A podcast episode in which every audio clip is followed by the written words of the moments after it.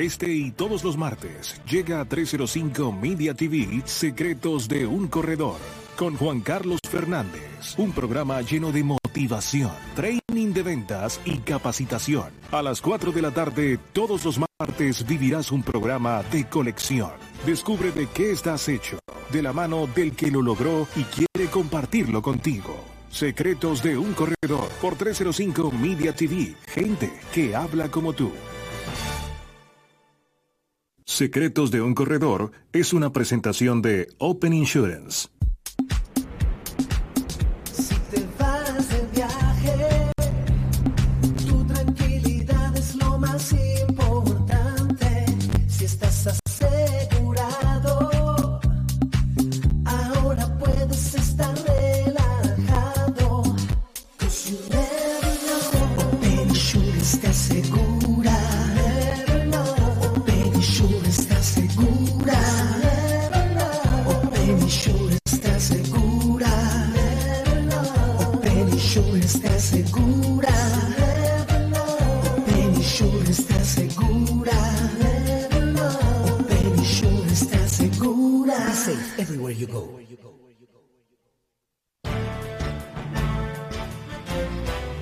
Buenas tardes, bienvenidos a otro programa Secretos de un Corredor, nuestro programa de todos los miércoles de ahora en adelante. A partir de las 4 de la tarde vamos a estar aquí en 305media.tv y hoy tengo el placer de estar aquí um, con un compañero, colega, aliado, amigo y, y sobre todo un viajero empedernido. Um, él protagonizó una, una, um, un viaje que yo lo llamo como un viaje insigne, pues un viaje que cualquier persona soñaría, que es un viaje de un año con toda la familia, una persona que eh, está casado, tiene tres hijos y mm, decidió un buen día uh, salir en una aventura y pasar un año fuera y lo tiene todo desarrollado y está todo plasmado en una cuenta que se llama Familia Sin Agenda. Eh, les quiero presentar hoy a José Enrique Zambrano. Él y su esposa Claudia Clavier pues estuvieron en, esa, en, ese, en ese viaje increíble y bueno, un poco la idea, uno de los secretos de un corredor eh, son los viajes, es un, es un secreto bien guardado porque es un secreto que a veces la gente lo pasa por, lo toma por sentado, pero, pero realmente los viajes ayudan muchísimo a la cultura de cualquier, cualquier ser humano, cualquier persona y más allá y más aún de un corredor de seguros que tiene que ser alguien de mundo. Y bueno, ¿quién mejor que nos pueda explicar un poco cómo fue esa aventura y que nos cuente qué está haciendo ahorita José Enrique, qué está haciendo su familia ahora aquí en los Estados Unidos? Bienvenido, José Enrique. Juan Carlos, muchísimas gracias. Estoy muy contento de estar aquí en tu programa y te deseo el mayor de los éxitos para ti, bueno, y toda la audiencia. Vaya un saludo y, bueno, nada, vamos a conversar, vamos a pasarla bien y, y con muchísimas ganas de, de darte pues todos esos tips de la experiencia que tuvimos a lo largo de 12, 14 meses, un viaje que nos cambió la vida y espero que esa, esa transformación que hizo en nosotros el viaje pueda de alguna manera contribuir con todos los que nos están escuchando para que no dejen para mañana ese viaje que pueden hacer hoy. Cuéntame, cuéntame un poco tu idea. Bueno, primero échanos un poquito para que la gente, darles un poco de contexto a la gente. Cuéntame un poco tu historia desde tus estudios, donde estudiaste más o menos, eh, qué hiciste en el mundo corporativo y, y qué fue ese, ese momento que te hizo tomar esa decisión de partir y, y salir un año con tu familia. Échanos un poquito el cuento del previo y, y cuál fue ese motivador importante eh, que te hizo tomar esa decisión. Sí, mira, muy importante. Nosotros somos eh, inmigrantes venezolanos. Okay. Eh, yo soy abogado. Trabajé pues toda la vida entre despachos de abogados y compañías multinacionales en, en mi área profesional. Eh, yo llevaba para, para, corporaciones el área legal, de, relaciones de gobierno y un poco de seguridad personas y bienes. Lo hice por 27 años aproximadamente. Eh, encantado de hacer lo que estaba haciendo, la verdad. Eh, muy entusiasmado de poner ese granito de arena en, en, la empresa, en las empresas privadas en las que me tocó pues relacionarme. Y, y, bueno, mi esposa Claudia, ella es administradora. Eh, juntos uh, formamos un hogar de tres hijos, como tú dijiste. Eh, Clementina, que tiene hoy 14, José Enrique, que tiene dos hijos, Ignacio, que tiene 10 años. Eh, en un momento determinado de nuestras vidas, Juan Carlos, mmm, perdimos quizás gente muy cercana, muy querida, Y eso nos hizo reflexionar y poner los pies sobre la tierra en cuanto a que la vida es una, ¿no? Y hay que vivirla plenamente. No solo eh, momentos, digamos, etéreos eh, o con contenido un poco superficial o vacío, sino momentos más de calidad, más efectivos con esas personas que tantos queremos. Y eso nos hizo dar ese paso y emprender un proyecto que teníamos en el bucket list en cuanto a una filosofía de vida de que la vida es una sola y para cuándo vamos a dejar emprender esos proyectos. No sabemos cuánto tiempo tenemos en, este planeta, en la vida, pero eh, no quisimos pues en ese sentido dejar pasar ni un solo segundo para eh, enfocarnos en nuestras prioridades y lo verdaderamente importante para nosotros, que nosotros decidimos en ese reenfoque que era la familia. Eh, en consecuencia, no sé cuánto tiempo nos queda antes de, no sé si hay un corte o algo así, o sigo. No, no, tú continúa. Aquí tenemos una hora de programa, así que tranquilo. No me quiero encadenar tampoco, así que... No, no, no, no dale, yo te voy avisando, yo te voy llevando. Entonces, bueno, nada, em, ese, ese proyecto que teníamos en el bucket list, eh, primero para concebirlo, empezamos por tratar de eh, identificarlo a través de una razón, a través de un nombre. Luego de muchos meses de concebir y, de darle vueltas para adelante y para atrás, llegamos a la conclusión de que el movimiento se iba a llamar Familia sin Agenda. Y es así como comenzamos a armar todas las ideas que queríamos nosotros llevar a cabo a través de la aventura, que ya te cuento un poquito más eh, en qué consistió la, aventura. Em, comenzamos a escribir en el blog todas aquellas ideas que queríamos de alguna manera dejar plasmado como esa bitácora. Esto fue antes del viaje. Eso fue antes del viaje ya tú empezaste a armar un blog. Correcto, antes del viaje. Nosotros pasamos aproximadamente como, como 10, 12 meses eh, tratando de diseñar eh, todo lo que queríamos tocar en esta, este, en esta nueva jornada de vida. Y, esto lo hicimos un poco con, ah, con secreto porque no queríamos de alguna manera divulgar a las personas cercanas y, también con los compromisos laborales que teníamos, eh, pues nuestras intenciones eh, un poco trascendentales para nosotros, quizás para lo que nos rodeaban no, pero luego te voy a ir contando cómo eso fue transformando no solo eh, la vida de mi familia, sino la vida de cada uno de los integrantes de mi familia y luego puso un granito de arena en las personas que nosotros pudimos tocar en diferentes localidades y en comunidades donde, donde nos pudimos mover con, el proyecto. ¿no? Em, o sea que al final tú planificaste esto 12 meses antes de salir, todos los pasos que ibas a dar, y, ese viaje eh, decides emprender en qué momento, háblame de, fechas, o sea, cuando cuando decides, mira, voy a hacer este viaje? ¿Cuándo suceden esos 10 meses y cuándo sale el primer viaje, el primer viaje de Colón? Nosotros, nosotros comenzamos a, diseñar todo esto, que te, repito, era un, deseo nuestro, estaba en el bucket list. Lo comenzamos el uh, segundo semestre del 2015 y fue una realidad en uh, el 15 de julio del 2016, que es la fecha en la que nosotros emprendimos el, viaje, ¿no? la aventura.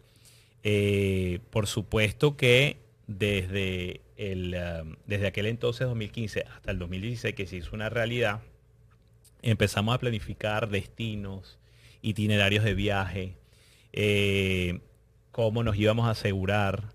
Y es allí cuando entró, nosotros ya nos conocíamos, pero fue allí cuando entró la gran conexión entre mi núcleo familiar y, tu compañía de seguro. Claro, correcto, correcto, me acuerdo perfecto. Y te voy a decir eh, a la vez que agradecerte porque nosotros dimos varias vueltas y sondeamos muchas compañías de seguro para ver cuál se ajustaba a todo lo que nosotros queríamos hacer.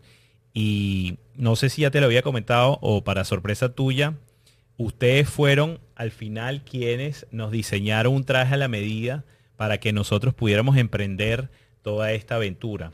Eh, en los otros lugares que nosotros tocamos nos veían un poco como extraterrestres porque eh, si te venden un seguro en ciertas partes del mundo, eh, te aceptan un seguro de unas características y en otras partes del mundo de otras características. Entran los temas temporales en juego y eh, con ustedes pudimos lograr una, un conjunto de cosas que nos permitió eh, finalmente eh, contratar el, el- el seguro que más se ajustaba a Taylor Made a nosotros y ahí fue como emprendimos. Pero eso fue un gran paso porque, por supuesto, la- las preocupaciones que nosotros teníamos de salir con tres niños pequeños, porque en ese momento mis hijos tenían 6, 8 y 10 años respectivamente, era, era un, gran issue para nosotros, ¿no? No, claro, el tema es delicado porque el tema de la salud fuera siempre es un es una bueno mismo que vayas a países en Europa que son eh, países eh, con una medicina social y de igual forma al final como uno es un inmigrante y uno pasa un tiempo allí pues tiene un costo pues un costo que a veces puede ser muy importante entonces irse protegido con una póliza global es, es- brutal Es- bueno la- bueno es lo, es lo ideal pues ¿no? Es fundamental. Nosotros afortunadamente no necesitamos utilizarla, pero bueno, siempre es bueno eh, Claro. tenerlo, ¿no? Te da una gran tranquilidad y una paz eh, movilizarte y saber que estás bien asegurado, ¿no? Sí. Eh, en todo caso, afortunadamente en este viaje tenemos muchísimas historias que compartir, ninguna crítica eh, que involucre algún accidente este, de, de gran magnitud menos mal gracias a que, Dios que- que representara para nosotros ingresar a una clínica o a un hospital, etcétera. Eh, por supuesto, mis hijos perdieron dientes en, en golpes que se dieron eh, por estar experimentando cosas y hubo eh, pues lesiones, pero nada así, digamos, importante que reportar, ¿no? En ese sentido. Cuéntame un poco entonces, se hace la planificación, se hace el, el viaje y mm, eh, yo, bueno, los viajes los disfrutas en tres momentos, cuando son viajes quizás más cortos, ¿no? Lo disfrutas cuando lo planificas, lo disfrutas cuando viajas y lo disfrutas cuando recuerdas, ¿no? Porque te queda el, el- La memoria. la memoria fotográfica y la memoria de las vivencias, lo que pasó. Pero cuéntame un poco entonces, previo, o sea, ya posterior a esa planificación, cuando va a arrancar 15 de julio de 2016, que ya arrancas tu, tu viaje, casualmente más o menos yo me vine el 5 de julio a los Estados Unidos, me mudé eh, muy, muy cercano al, al tiempo que te fuiste. Eh, ¿Cuál fue tu primer destino, ese lugar donde llegaste, tu primera acogida? ¿Cuál fue tu primera acogida en, en el mundo? Bueno, nuestro primer destino fue Estados Unidos y España, en Europa. Sin embargo, antes de seguir con los destinos, debo decirte que eh, para planificar un, un viaje de esta envergadura, 12, 14 meses, ninguna compañía de turismo, eh, ninguna línea aérea te vende tickets por más de quizás 8 meses, 9 meses, 10 meses. Entonces, nosotros teníamos un semestre por adelantado ya todo planificado, estadía, eh, tickets, bien sea de avión o bien sea De como tren. nos fuéramos a movilizar, tren, carro, etcétera. Eh, por lo que los primeros seis meses fueron realmente los primeros em, momentos que nosotros teníamos realmente todo atado. Em, salimos de, Venezuela, nos vinimos a Miami, aquí visitamos a la familia y por temas de logística dejamos unos que otros equipajes porque, eh, visto los destinos que íbamos a visitar y el número de equipajes que íbamos a llevar, nosotros hicimos este viaje con cada uno con una maleta de 23 kilos. Entonces, bueno, eso yo no sé si se entiende mucho, pero para una mujer que se vaya de viaje con una maleta de 23 kilos, mi hija mayor se fue de viaje con un carrión, eso hay que procesarlo bien. Y ellas estuvieron así aproximadamente por cinco meses, Wow. hasta que regresaron a buscar el, el resto del equipaje a Estados Unidos, ¿no? Entonces, llegamos a Estados Unidos, de ahí nos fuimos a España, estuvimos en Madrid. Eh, allí, allí la, la primera experiencia que sufrimos fue que el lugar que teníamos planificado para llegar, cuando llegamos estaba ya ocupado y resulta que no nos habían respetado la reserva. Nosotros, eh, el viaje fue diseñado para visitar puras comunidades, puros sitios, digamos, suburbios, aledaños a, a ciudades principales.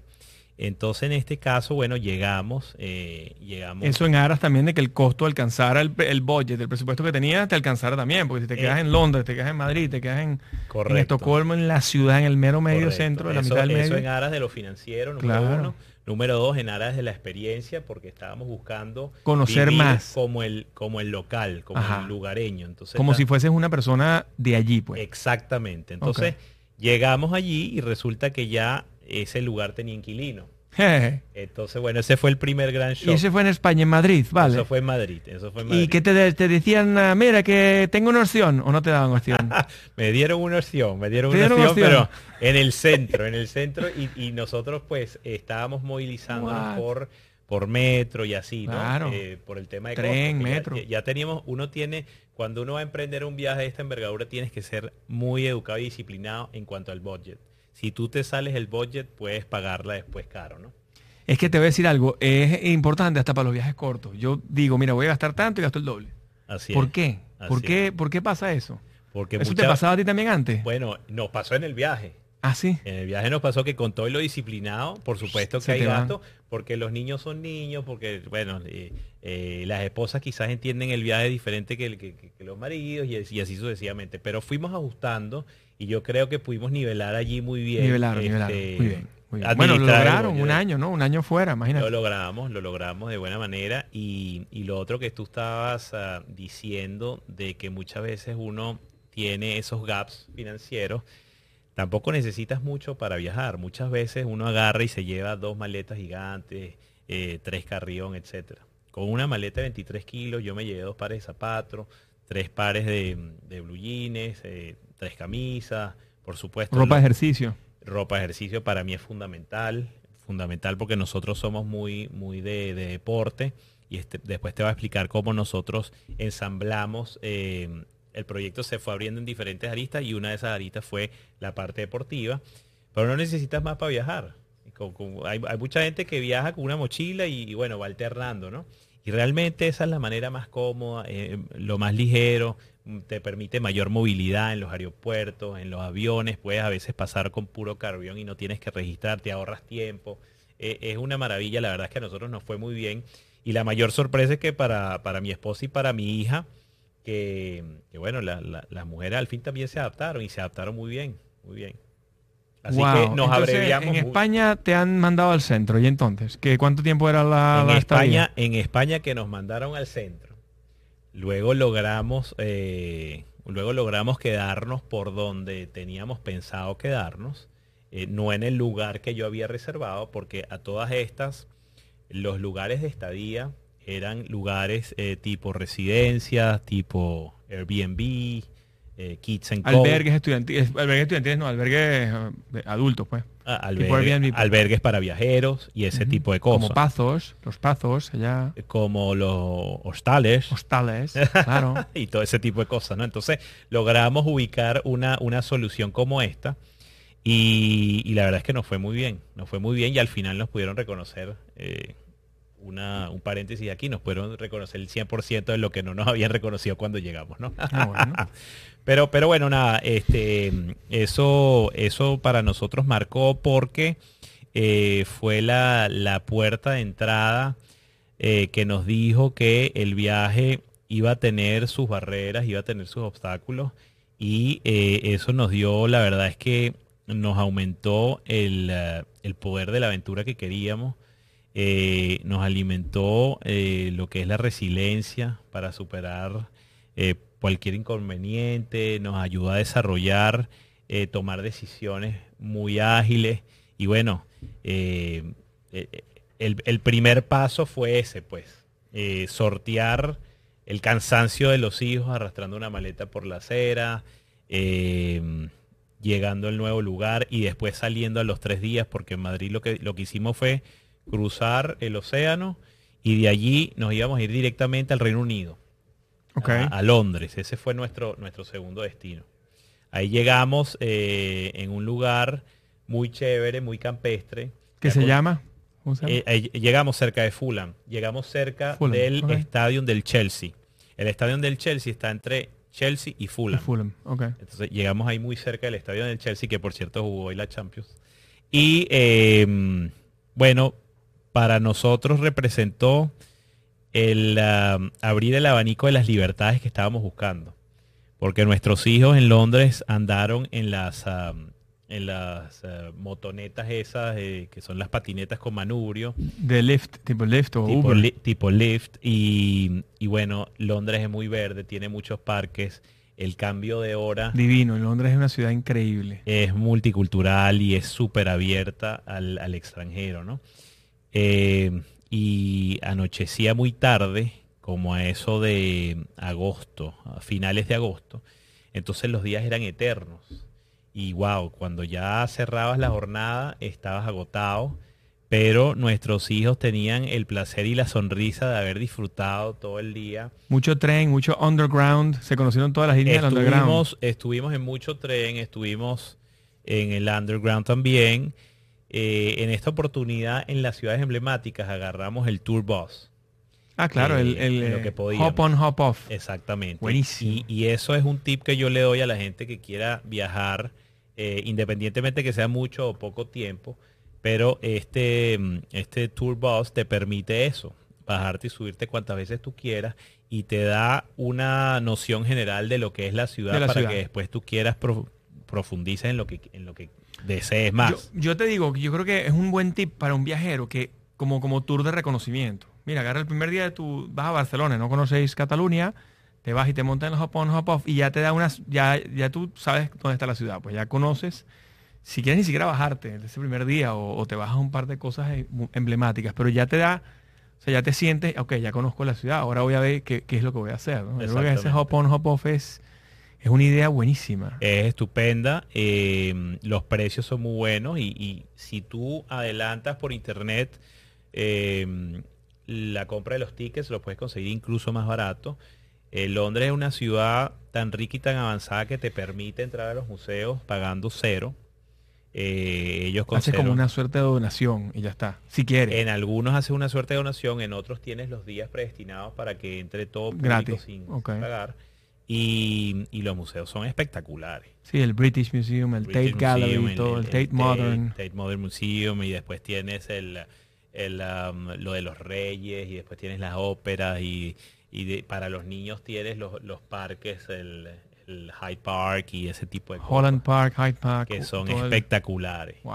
Y, y la- las afueras, los Kensington suburbios, Palace, los, los jardines de la reina, los jardines de la los princesa. jardines de la reina, Buckingham Palace y todo eso son, pero alucinante. La verdad es que el Big Ben, los puentes, cada uno de los todo puentes. Westminster, la abadía de Westminster. Así es. Wow, el Este, South Bank. Ahora el, el- South Bank lo recuperaron. El Tower of London Wow, también. sí, sí, todo, sí, no, todo no. eso es una, una tremenda experiencia y es una ciudad que nosotros recomendamos mucho.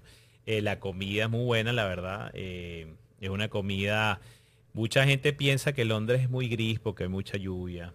Y, pero no, a nosotros nos hicieron unos días muy buenos, muy bonitos. y Bueno, estaban en pleno verano también. estábamos en pleno verano. Estábamos en pleno verano. Eh, sin embargo, eh, siempre hay que tener un suéter por allí pendiente. Y nosotros cuando, cuando cruzamos el océano no nos llevamos ropa de invierno, porque precisamente el viaje fue diseñado así, para poder llevar equipaje ligero. Entonces la ropa de invierno eh, la dejamos en, en Miami para poder seguir adelante y, y también eh, cumplir con el presupuesto. Ajá, entonces háblame en Londres hasta finales de agosto, después se fueron pa- para De- el norte. después- Después de Londres fuimos a los Países Bajos. Ahí estuvimos en Bélgica. En Bélgica estuvimos en, en Bruselas, en Brujas y en Amberes. En Bélgica, bueno, nos recibe una estudiante de intercambio que nosotros habíamos recibido en Venezuela eh, en eso del principio de los 90.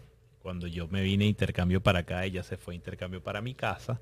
Y bueno, ella nos recibe allí y bueno, pudimos eh, compartir y vivir como un local, la verdad. Este fue Eso es en Bruselas, en Bruselas. eso es en Amberes, ella vive en Amberes. Amberes, ok. Y, y bueno, la verdad es que fue una experiencia inolvidable. Brujas es la peque- otra pequeña Venecia. Eh, no sé si has conocido, pero bueno, es una ciudad eh, Espectacular, sí. llena de canales, llena de historia, de construcciones eh, tipo eh, medieval, castillos y ese tipo de cosas. Cervezas espectaculares, cualquier tipo La de birra en cerveza. toda Bélgica, es impresionante la cerveza. Y yo creo que es el país que más variedad de cerveza Sí, sí, sí. tiene. Esos monjes eran, eran unos eruditos. y calidad de vida, bueno, bueno, la que se te ocurra, la verdad es que vive muy bien. Ahí, ahí me tomé una cerveza de cereza, eh, que uno dice, bueno, me voy a comprar una cerveza de cereza, qué aburrida la cosa, pero la verdad es que una cerveza espectacular de cereza bien fría, bueno, tienen una cantidad de cosas, se, se distinguen por las flores también. Y los waffles, esta, ¿cómo se llama esto? Los, los, los waffle, eh, ¿cómo se llama? La, la- Las waffles de ellos, ¿cómo se llaman? Que tienen una, una miel especial. y Sí, una- sí, sí. wow, los waffles, bueno, y los waffles naturales son también muy ricos. Divino. Entonces, eh, Bélgica la pasamos muy bien. De ahí saltamos a Holanda. Estuvimos en Ámsterdam y alrededores. Ámsterdam también una ciudad, bueno, espectacular. Eh, allí la experiencia, eh, a pesar de que fue muy buena, tanto en Bélgica como en Holanda nos quedamos en un albergue estudiantil. Y, y bueno, el, el de Bélgica era un antiguo college. Entonces en el piso eh, eran pisos de colores. El piso que nos tocó eran pisos donde todo era amarillo y había literas a diestra y siniestra. Y cuando tú comías, comías en un gran mesón acompañados de muchísima gente. Entonces comenzábamos a comer los cinco, nosotros cinco, y terminábamos compartiendo nuestra comida con todos los que estaban en el mesón. Y, y, bueno, se convertía en una, en una fiesta interminable, ¿no? Pero muy bonito ese, ese compartir, lo cual nos hizo comenzar a entender de que en el mundo eh, hay personas mucho más buenas que malas y que están dispuestas a tenderte una mano, a compartir, a ayudar. Y, y muchas de las cosas que ellos hacen son cosas que la gente muchas veces no se entera porque, bueno, la- las buenas obras no tienes por qué estar divulgándolas. Y, y eso, eso para nosotros fue muy bonito, los niñitos compartiendo por primera vez eh, con gente que acababan de recién conocer y entonces comiendo estos waffles que vienen como galletas. No, y aprende francés también. ah, Seguramente aprendieron algo de francés un poco, los chamos. Hicimos un, un primer, una primera lista. Ellos tienen mucho el flamenco. Este, este estudiante de intercambio que me, que me atendió a mí, eh, que, que llegó a mi casa allá en Venezuela, ella domina seis idiomas. Wow. Entonces ahí, tienes una idea. Ella domina el castellano, el flamenco, el inglés, el, el belga como tal, eh, y creo que el francés y no sé qué otras lenguas. Pero fíjate, y eso es muy normal en, en- en Europa, que Claro, hay muchísima el- cultura Sí, el viejo continente. el viejo continente. Eh, por lo que, mira, una tremenda experiencia en las residencias. En Holanda nos tocó, nos tocó otra. La particularidad allí fue que eh, ellos utilizan mucho la bicicleta como medio de comunicación. Entonces, en la calle, tú como peatón, si no eres de allí, es un gran reto. Porque resulta que la acera es un poco más estrecha y para tú cruzar la calle tienes que cruzar el canal de la bicicleta, tienes que, que- que cruzar el canal del monorriel, el canal del autobús y el canal del carro. Entonces son varios canales, además del canal donde pasan las embarcaciones. Entonces te podrás imaginar para el que está novato allí, ¿no? No, no, claro. ¿Y sabes qué pasa? Que en Europa me ha pasado, en Berlín, en varias ciudades, el peatón, o sea, el más importante es la bicicleta prácticamente que el peatón. Es increíble. Tienen un respeto por, bueno, porque es un medio de comunicación y las Es- motos, ¿no? Es un medio de comunicación, sí, Es un medio de bicicletas y motos. En, el- en esas grandes, en el Central Station, ahí en Ale- en Ámsterdam, en Rotterdam, cuando volteas para la izquierda ves cientos de bicicletas todas parqueaditas y, y la gente las respeta. Te, los iba, te lo iba a comentar porque nosotros llegamos en tren y cuando llegas a Ámsterdam eh, ves el parqueadero de bicicletas, No, no, no, pero pisos algo- y pisos. Pisos, tac, tac, tac. Sí, sí, sí, sí, sí. Impresionante. Es impresionante, es impresionante. O sea, ahí, ahí vivimos eso. Eh, mis hijos estaban todos eh, confundidos porque no sabían por dónde moverse, cómo moverse. Eh, me, recuerdo perfecto que mi hija perdió el sombrero que tenía y entonces ella fue inmediatamente a buscarlo. Entonces venía una bicicleta, no sé qué, bueno, un carro le, frenó cerca. Bueno, gracias a Dios no pasó nada, pero ahí, ahí- empezaron pues la, las cosas eh, naturales de cuando tú estás en una aventura y empiezas a aprender un poco de, bueno, todas las, todas las cosas eh, que son regulares en un lugar que tú no lo tenías en el tuyo, ¿no? Y eso es lo rico de los viajes. Sí, aprende. Es que el aprendizaje es brutal. Por eso yo lo pongo allí como, como en secretos de un corredor, lo decimos siempre. Es que los viajes te dan una cultura importantísima para, para todo lo que quieras hacer en tu vida. Y, y mientras más viajado el corredor, más viajado el broker, más viajado el, el emprendedor, el entrepreneur, el que haga una startup, el, el que, en el área que sea. Yo creo que los viajes son, yo, siempre he viajado por trabajo, bueno, y por familia, porque mis, mis padres son viajeros empedernidos, mi familia, y mi abuelo también era viajero empedernido.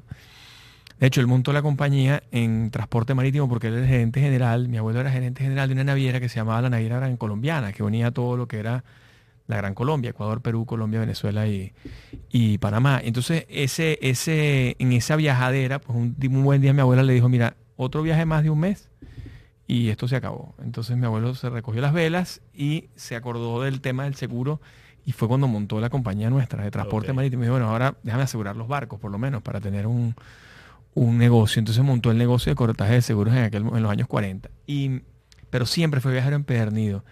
Y yo creo que es clave eh, que la gente salga, viaje, viva esa experiencia de que no es solamente el peatón y el carro, sino es peatón, bicicleta, moto, embarcaciones, que es lo que es la realidad en muchos países. Cuando yo, ahorita hace, hace poco estuve en Barcelona, en España, antes de la pandemia, y, mm, y los, lo- me, daba, me daba risa, porque iba caminando, un día alquilé bicicletas, otro alquilé patines, y así, y, y- y si tú no eres local, de repente haces un mal cruce y te miran mal, mira, vale, ¿qué está pasando? O en pleno Madrid me fui con la lift, con la mortico. Claro, Y hay un canal para los que van en lift. Así es. Entonces, no es que te es. puedes meter donde Sí, tú sí, quieras.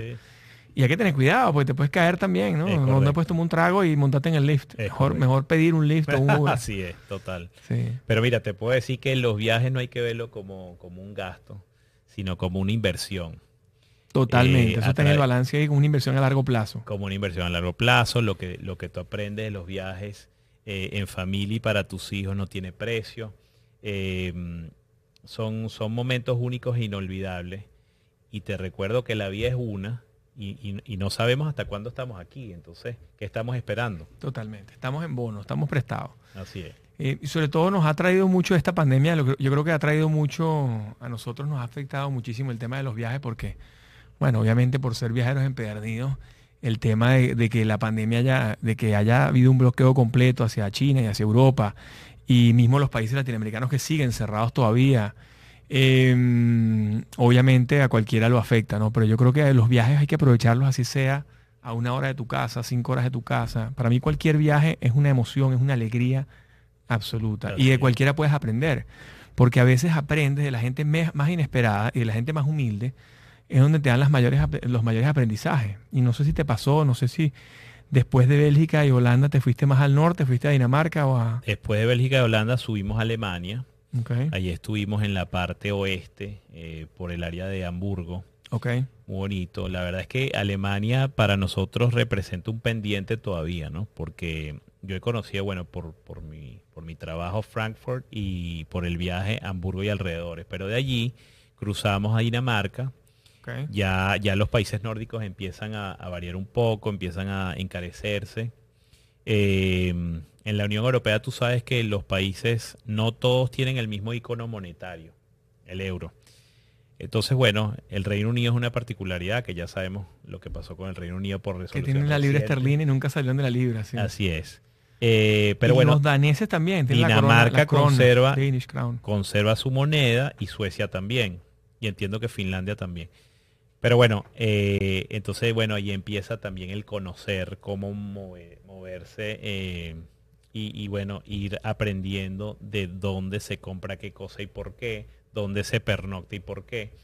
Dinamarca es un país sumamente caro, el reino de Dinamarca, que por cierto es una de las monarquías más antiguas que existe en el mundo. Con la monarquía inglesa, son, son las dos monarquías, los dos imperios más, más antiguos del mundo. Nos quedamos en el sur de Suecia y allí nos quedamos en una ciudad que se llama Malmo.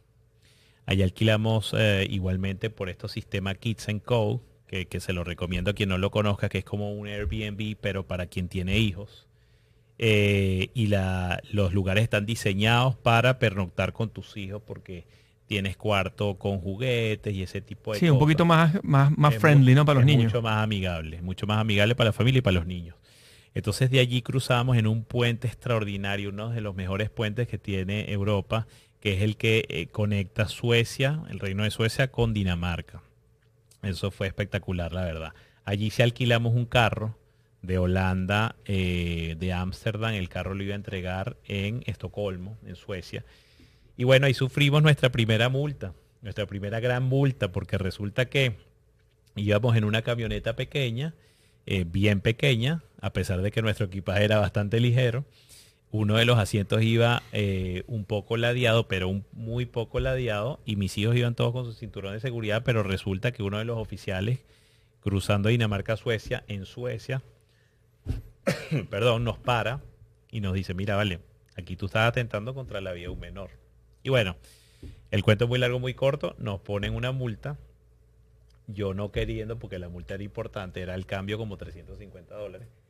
Y, y yo no entendiendo por qué nos, nos ponen esta multa, bueno, la, la, la pelo y tal y qué sé yo, con toda ahí la diferencia del idioma, X y Z, al final tuve que pagar mi multa y seguir, ¿no? Pero ahí, ahí fue una... es- eso, eso Tu nos- primer encuentro de derecho en- en- en Dinamarca. de derecho y, y, y también un desembolso que no tenía planificado. Sí, ese, se- Pero- ese estaba fuera del budget. Exacto. Hay que meterle budget, muchachos, a los, a los viajes largos. Hay que Hay que- meterle mucho budget, multa. mucho Hay que ponerlo ahí en el budget. Y yo no lo tenía contemplado.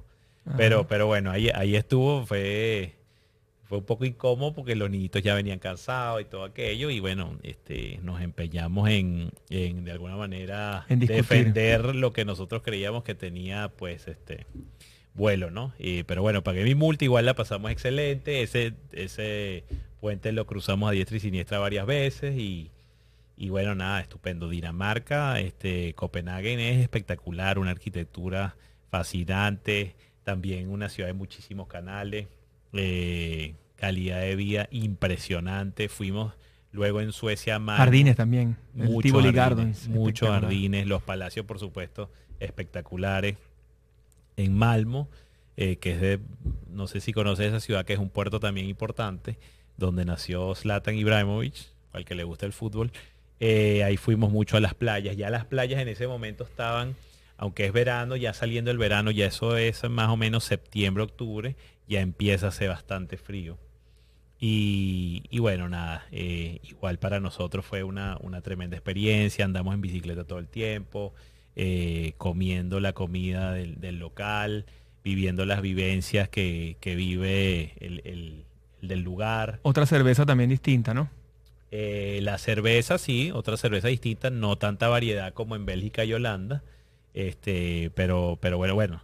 Nos casamos con una. mm, Siempre comprábamos en mercados locales, pero nos casamos con una cadena de, de alimentos que, que se llama Aldi, valga la cuya. Aquí, aquí hay, creo que el. el Aquí hay Aldi en Pompa, ¿no? Exacto, Aldi. Norte. Aldi. Y, y con esa ca- cadena nos casamos allá, que es una cadena alemana. Buenísima. Y, Excelente. y la verdad es que nos fue estupendo. Ahí conseguimos todo, fue una buena solución y, allí pudimos... ah, Es como el Ikea de los mercados de, de- es, como, es como el IKEA, sí. Así es. Como el bueno, IKEA nace en Suecia. también.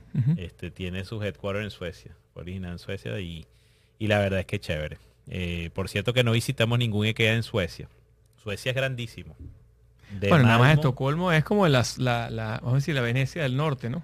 Sí, sí, Estocolmo es muy de- bonito, precioso, la verdad. Eh, es una ciudad más para grande. entrar a la ciudad tienes canales y canales y canales y canales.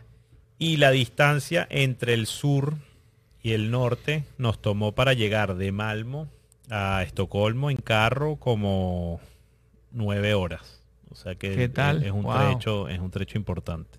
Después estuvimos en Estocolmo, muy lluvioso, muy bonito.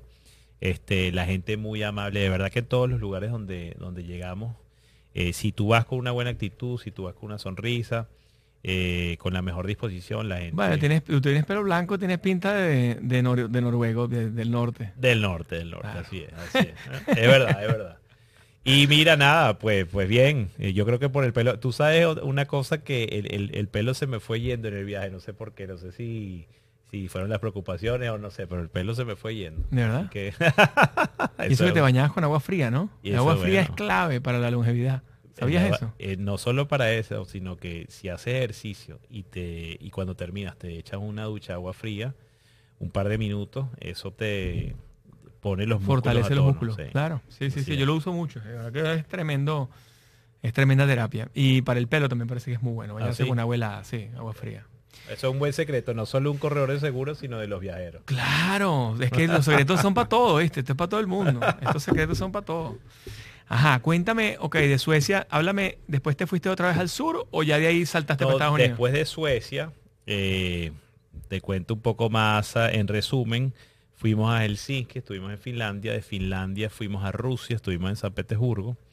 Una ciudad espectacular, imperial, el. Hermitage, el Hermitage, el palacio. Espectacular. Palacio de verano, el palacio de invierno, el palacio, Sí. todos los palacios Que por increíbles. cierto allí te empiezan a pedir, tienes que tener una visa para ir a Rusia. Ajá, sí. es por correcto. más de cinco días. Entonces, bueno, allí empieza un tema ahí este, en donde vas viendo cómo las culturas van cambiando. Por ejemplo, en los países nórdicos todo funciona prácticamente a la perfección. como aquí en Estados Unidos en algunas partes, en algunas partes no te tocan corneta, tú ves que los tubos de escape, por ejemplo, de los carros no botan monóxido. Ya tú llegas a Rusia y ya tú vas viendo el, el corneteo, ya tú vas viendo el monóxido por aquí, el monóxido por allá, ya tú vas viendo los que se comen la luz, etcétera, etcétera. Los contratos que firmábamos para los sitios en donde nos quedábamos, aquí tuve que negociar el contrato, este, traducirlo del ruso al inglés, o sea, una serie de cosas que tú vas viendo. eh, que ¿Y viviste en las afueras de San Petersburgo o en la ciudad ciudad? Ahí viví en la ciudad, como en, la, como en las afueras de la ciudad, pero estaba dentro de la ciudad. ¿Y la inseguridad no te asaltaron? En ninguna, en ningún momento. En, ninguna momento. etapa de todo el viaje. En ninguna etapa de todo el viaje. Wow, qué bueno. Sí, sí, sí, sí. La verdad es que tuvimos mucha, mucha suerte allí. Tú sabes Eh, que lo- los rusos están ahorita, sacan el cuchillo. Imagínate eso que nosotros Ah, en nuestros países veas, para que se acabó veas, hace muchísimos años. Para que tú veas. Ellas ya sacan cuchillo. Entonces me da risa porque me fueron a saltar con un cuchillo. Y le dije, no, si no tienes algo más, más peligroso, no, no me Claro, que no- nosotros tenemos algún, algún tipo de Tengo experiencia. algo de experiencia. Pero sí me pasó que eh, quien, quien eh, me fue a buscar al aeropuerto Ajá. se comió la luz. Ay, papá. Sí. Entonces, Entonces la policía inmediatamente lo paró. O sea, la efectividad del, del, del- del fiscal en este caso fue inmediata. Pero yo veo que el chofer eh, se baja, se mete en la patrulla y a los 30 segundos sale de la patrulla. y está todo perfecto. Y se monta en el carro y nosotros seguimos. Entonces yo, bueno, ahí hubo magia. No, magia, bueno, eso, estamos hablando de los países Mágico. parecidos a los nuestros. Sí, sí, sí, sí, sí. Entonces, bueno, nada, de, de allí, este, que también tomamos el tour bus, que lo recomiendo, fuimos a, volamos a París. En París estuvimos, un, nos quedamos un, un tiempo, un tiempo largo, que le agradecemos muchísimo a las personas que nos prestaron, este, pues ahí- allí el- en la casa. Este, estuvimos en un lugar eh, muy chévere cerca de la, Centro de la París. Torre Eiffel. Uy, qué bien. Sí, muy wow. bien. La verdad, y las crepes espectaculares, los mercados locales increíbles. eh, el parisino que mucha gente puede no gustarle su actitud y quizás un poco arrogantes y lejanos, pues mira, nosotros abríamos un mapa e inmediatamente nos abordaban para eh, indicarnos y darnos una la mejor consideración o la mejor ruta para llegar a tal lugar, ¿no? Sin pedirlo. Espectacular. Porque otra particularidad que tuvo el viaje nuestro es que nos tratamos de desconectar de, de todo lo que fuera electrónico. Entonces nos fuimos sin línea, por ejemplo. Wow. Entonces lo hicimos todo a la antigua usanza. ¿Y vous francés? O sea, ¿Ustedes hablan francés? No, no, Eh, no. no. ¿y Pero, cómo? pero íbamos con lo, lo que tú mencionabas antes, nosotros íbamos haciendo una lista de las principales palabras. Entonces las principales Ok, te palabras comunicaba. llegaban, sí. Y eso le aprecia mucho el local de cada país. Que tú Que tú le digas algunas palabras en su idioma en su idioma o en el tuyo natural. natural. pero que no entres de buenas a primeras, por ejemplo, con el inglés. Ellos prefieren que, en Francia prefieren que tú trates si de hablar. tú le vas a un parisino, le vas con acento americano, ay, ay, ay, papá. Hay cortocircuito de inmediato. O le llevas un American Express, eso es como mala palabra. Así es. Así es. Bueno, y es- eso nos ayuda a nosotros, Juan Carlos, a desarrollar ciertos valores, como por ejemplo humildad, respeto, tolerancia, paciencia. Que eso fue también eh, lo que nosotros estábamos buscando en el viaje, ¿no? Formar a nuestros hijos como ciudadanos integrales del mundo. Y, no solo con el tema del idioma, sino de las culturas, de lo que aprendes en los museos, de lo que aprendes sentándote en un parque comiendo la comida del Y lugareño. fueron al Louvre, fueron al Louvre, Fuimos al Museo al d'Orsay, a todos los museos. y- Fuimos, fuimos al, al Dorsay, fuimos al Louvre y, y bueno, tú sabes que París tiene cualquier cantidad de museos. Sí. Montmartre, toda la- Sí, no, sí. París es lo máximo, París es una de mis ciudades favoritas. Pero una, una cosa que te iba a decir, que es que el parisino, yo, yo sí hablo francés de- desde los 19 años, aprendí a hablar francés en la Alianza Francesa. Ok. Yo, yo vine a migrar a los 40 años, yo toda la vida viví en Venezuela. Eh, pero sí siempre he sido un apasionado de los idiomas y el francés era mi bucket list de los primeros. Pues, ¿no? Bueno, el español e inglés y el francés fue el primero que aprendí después del inglés. Y, mm, y sí, sí te digo que el parisino tiene unas particularidades bien, bien... O sea, si tú eres turista, el trato es distinto a si eres local. Entonces, ustedes quizás fueron en familia y fueron a un lugar más, más como locales, pues se comportaban como locales. Así es. Pero cuando te comportas como turista y te vistes como turista, porque ¿qué pasa, no? Cuando uno está de viaje se viste como turista. eh, se dan cuenta y entonces el trato es distinto, pues porque Bueno, porque ellos, a ver, eso es su ciudad, pues, ¿no? Es Entonces, correcto. Entra tanto turista al año que dicen, bueno, ya lo tengo hasta aquí, pues, ¿no? Así es, así es. Entonces, Pero bueno, uno, nada, uno puede la- tener esa percepción de que ellos no quieren, no, no es que no quieran recibirlo, sino que, bueno, tiene su, su forma de ser. Pues, ¿no? El parisino es muy, su autoimmune system, el sistema autoinmune del parisino es no. Oh, no, no. Y si a París, no, no, no, no, no. O sea, que Oh, sí. se te da un cuento que yo vi una, Oui, oui. Oui, oui, oui, sí, yo- a mí me gusta más el oui, oui, que el no, no, no, no. Pero el oui, oui, eh, dos, dos días antes de irme un viaje a París con mi esposa, mi cuñada vivía en París. Y, mm, y yo le digo, vi un documental en, en, en CNN, no sé, en cualquiera, en una de estas, Travel, Discovery Channel, qué sé yo, decía que en París en las noches se hace patinaje. Yo patino en línea, soy muy fanático de patinaje en línea. Y decía que se podía hacer 10K en las noches, todas las noches, de- y salían desde el Louvre, daban una vuelta y a veces en los viernes o no que sé qué día se dan 42 kilómetros. Entonces yo dije, bueno, cuando vaya a París voy a hacer eso. Eso lo vi dos días antes. Voy y pregunto, ¿dónde queda la estación para hacer esto? Y sí, a París. No, no, no, no, no, no, no, no. No, no, no, que eso no existía. Le digo, no, no, momentico, si yo lo vi en televisión. Yo estuve ahí. Y entonces fui a alquilar unos, unos, unos patines en Decathlon y tengo un cuento, bueno, genial, porque estuve peleando para alquilar unos, me pedían un cheque. Entonces yo le iba a dejar un cheque de Banesco. El me decía, no, no, no. Y sí, a París, no, cheque parisien. Un cheque parisino para poder tenerlo como de, de depósito. Bueno, no sabes la tragedia para poder hacer el, pasa- el paseo en, en patines, pero bueno, es la cultura, pues la Y lo cultura. lograste. No, no, claro, de ahí lo que se mete uno en la mente uno lo logra. Eso es correcto. A, a calzón quitado, después mi cuñada, ella, ella era local, porque ella sí tra- vivía ahí. Este, y bueno, al final tuvo final feliz, pero, pero, pero sí, es la cultura de ellos es muy de entrada, el, el sistema autoinmune de ellos es decir que no, ¿no? No, y y, sí. y en las organizaciones, en las industrias, en las empresas, también es así, pues, ¿no? No, y lo que tú estabas comentando, de que si tú lo decretas y lo piensas, eso se te da.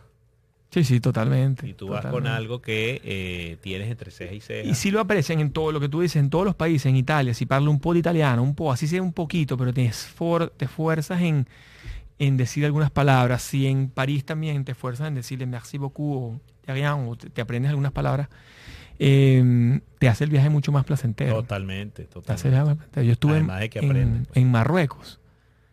Eh, yo había visto una novela, ¿te acuerdas la novela del clon? Hace mil años Me acuerdo, me acuerdo del nombre. era parte en Marruecos y parte en Brasil. Entonces, este, esa es una novela clásica y, bueno, buena parte de la novela se desarrolla en Marruecos. Entonces, eh, varias palabras claves de los marroquíes, alhamdulillah, inshallah, en, árabe. Eh, nada, me llevé esas siete o diez palabras que me aprendí en la novela y decía y la gente me preguntaba, where are you from? You're from Lebanon. Where, where are you from? From Syria. Y digo, no, no, no, I'm from Venezuela. No, no, no, you must be kidding. O sea, no, no entendían cómo yo decía perfecto las palabras de ellos y no era local, o sea, no era de ninguno de, la- de, la- de los siete países. Entonces, eso que tú dices, eso es un secreto maravilloso para cualquiera que viaje Sí. este, y para tus chamos, ¿no? Para los jóvenes. Hablar algo local y tener las claves ahí para poder enterarse, pues, ¿no? Claro, ¿no? Y es crecimiento, te abres camino. La verdad que sí, por cierto que quien nos quiera seguir eh, un poquito la, la aventura que hicimos, el blog es www.familiasinagenda.wordpress.com. En Instagram es arroba familia sin agenda, arroba familia sin agenda. Y también tenemos canal de YouTube. ¿Y el libro? Sin Agenda. ¿Tienes El libro? se llama La aventura que soñamos.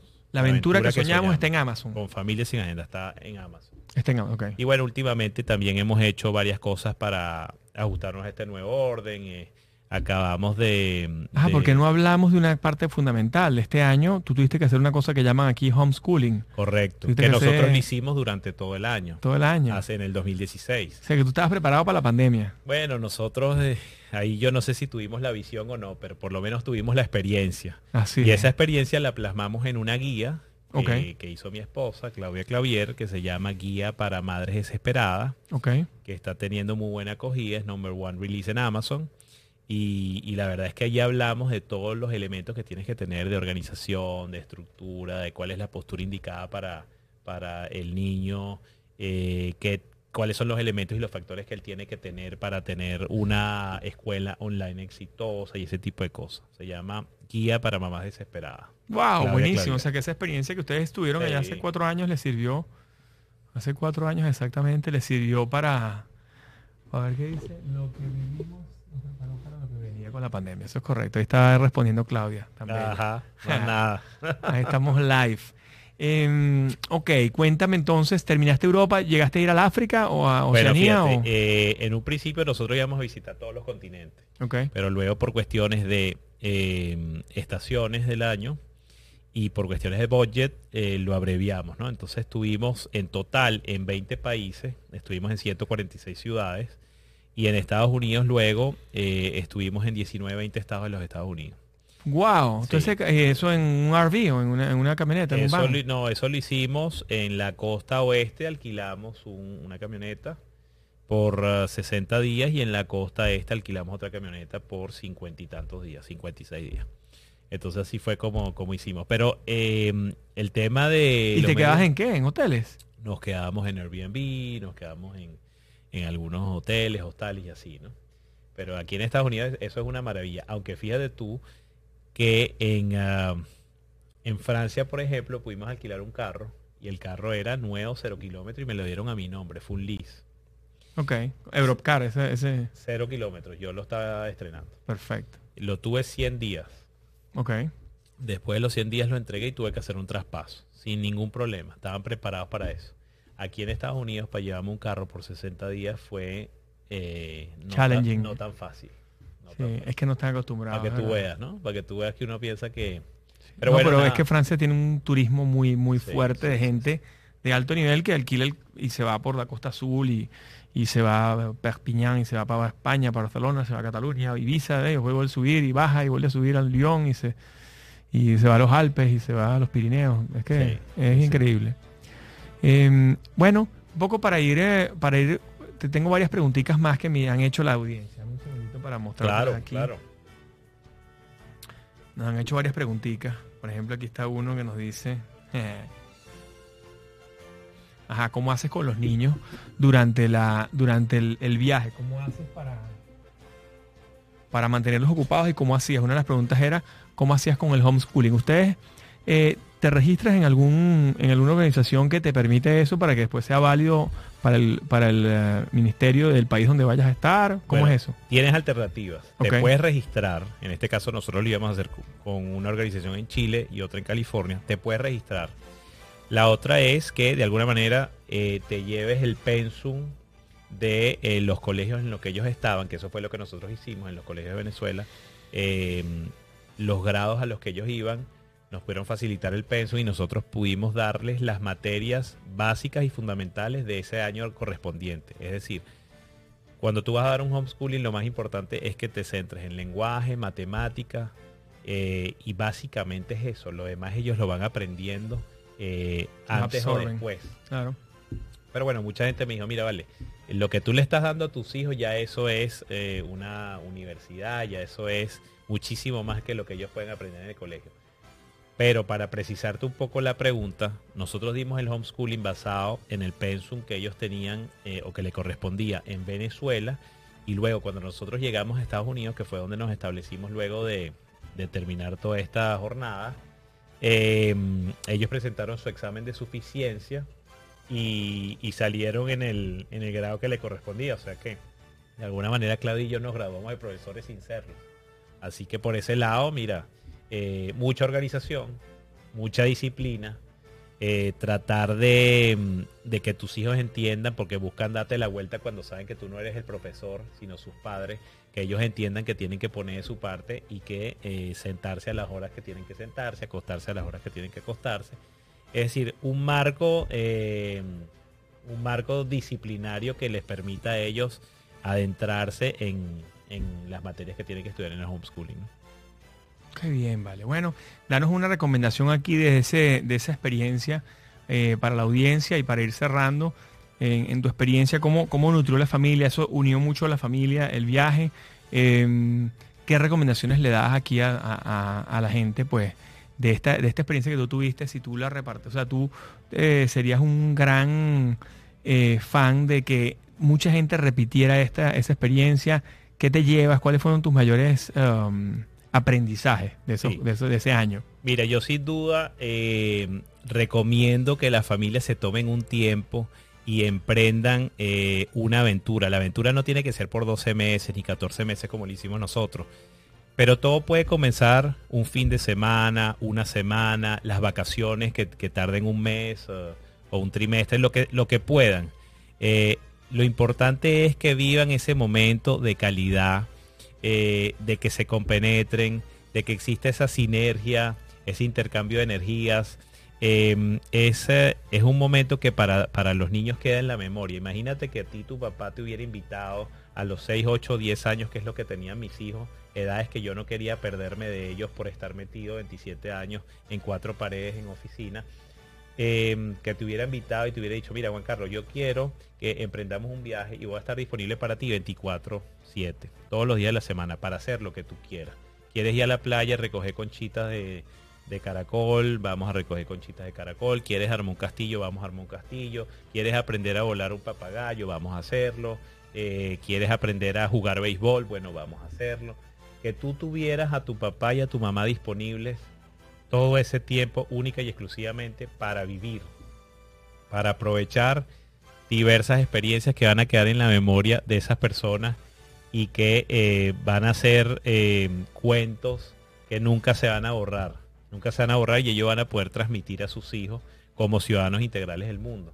Entonces, eh, no tengan miedo de emprender una aventura de estas dimensiones no hay barrera en el mundo que pueda de alguna manera parar el deseo de una persona cuando quiere emprender algo. Em, para Dios no hay batalla que se pierda, así que la, recomendación es ir adelante. Si uno pone todo de su parte, Dios después da el incremento, que eso es muy importante. Y aquí eh, cito mucho a la, parte espiritual, a Dios, porque eh, nosotros cambiamos las perspectivas en cuanto a em, dejamos un poco, no es que no sea importante, pero dejamos la parte material un poco de lado y nos centramos en la parte más humana y espiritual, eh, un poquito más para crecer y poder darle a entender a nuestros hijos de que hay algo más allá eh, de lo que estamos viviendo aquí en esta vida, ¿no? Entonces, eh, para nosotros nos pareció muy importante fortalecer todo lo que es el, el plano de las creencias, las creencias humanas y espirituales, y trabajamos muchísimos en valores. Entonces ya, bueno, no, sé cuánto nos queda, pero lo que te quiero transmitir es que eh, luchar por la familia no tiene precio, luchar por la familia vale la pena. La familia es el lugar más sólido, fundamental e importante para los niños que vienen en crecimiento y es la base de la sociedad. Si uno tiene familias sanas, familias estables, la sociedad puede ser o podría ser muy diferente. Totalmente, mejores personas hacen mejores familias, mejores familias hacen mejores contadores, mejores abogados. Totalmente. Bueno, muchísimas gracias, José Enrique. Qué bueno que pudiste venir y que nos vimos aquí con todo este tema de la pandemia. Estamos eh, con todo este tema de distanciamiento social, pues logramos hacer el programa juntos y gracias por esa reflexión. Eh, me, me, llevó, me llevó tremenda experiencia porque, mm, bueno, porque hay muchos detalles del viaje que nunca me habías contado y que y que vale la pena compartirlo con la gente para que también las personas, el que quiere tomar la decisión que la termine de tomar. Y mm, ahora después de la pandemia creo que mucha gente va a salir a viajar por el mundo eh, desesperadamente porque tiene ya mucho tiempo confinada. Eh, de hecho, muchísima gente ha salido en vuelos humanitarios a, cualquier, a, devolverse a sus países, pero después van a salir unos vuelos. Yo creo que va en lo que se abre el planeta, pues eh, la gente va a disfrutar y va a apreciar más, ¿no? Porque a veces you take for granted, te tomas por sentado muchas cosas, eh, muchas libertades que teníamos que, las perdimos por tantos meses. Entonces, bueno, qué bueno. Gracias por estar aquí con nosotros. Gracias, muchachos. Qué bueno. Aquí hoy hablando con José Enrique Zambrano, cerramos Secretos un Corredor el día de hoy. La semana que viene tenemos un programa especial. Um, síganos miércoles a las 4 de la tarde 305media.tv. Muchísimas gracias y nos vemos el miércoles que viene a esta misma hora. 4 gracias, Juan Carlos. No lo dejes para después, el momento es ahora. Así es, you never know.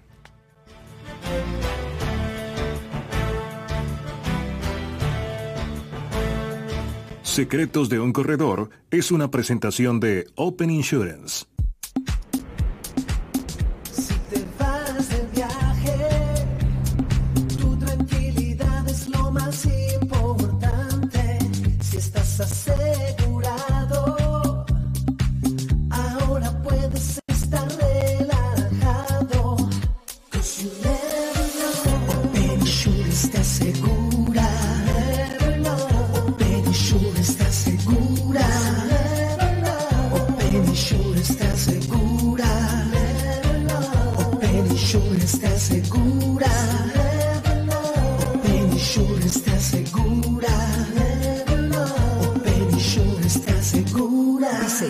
Everywhere you go. Estás conectado a Secretos de un Corredor con Juan Carlos Fernández por 305 Media TV. 305 Media TV. Media TV. Gente que habla como tú.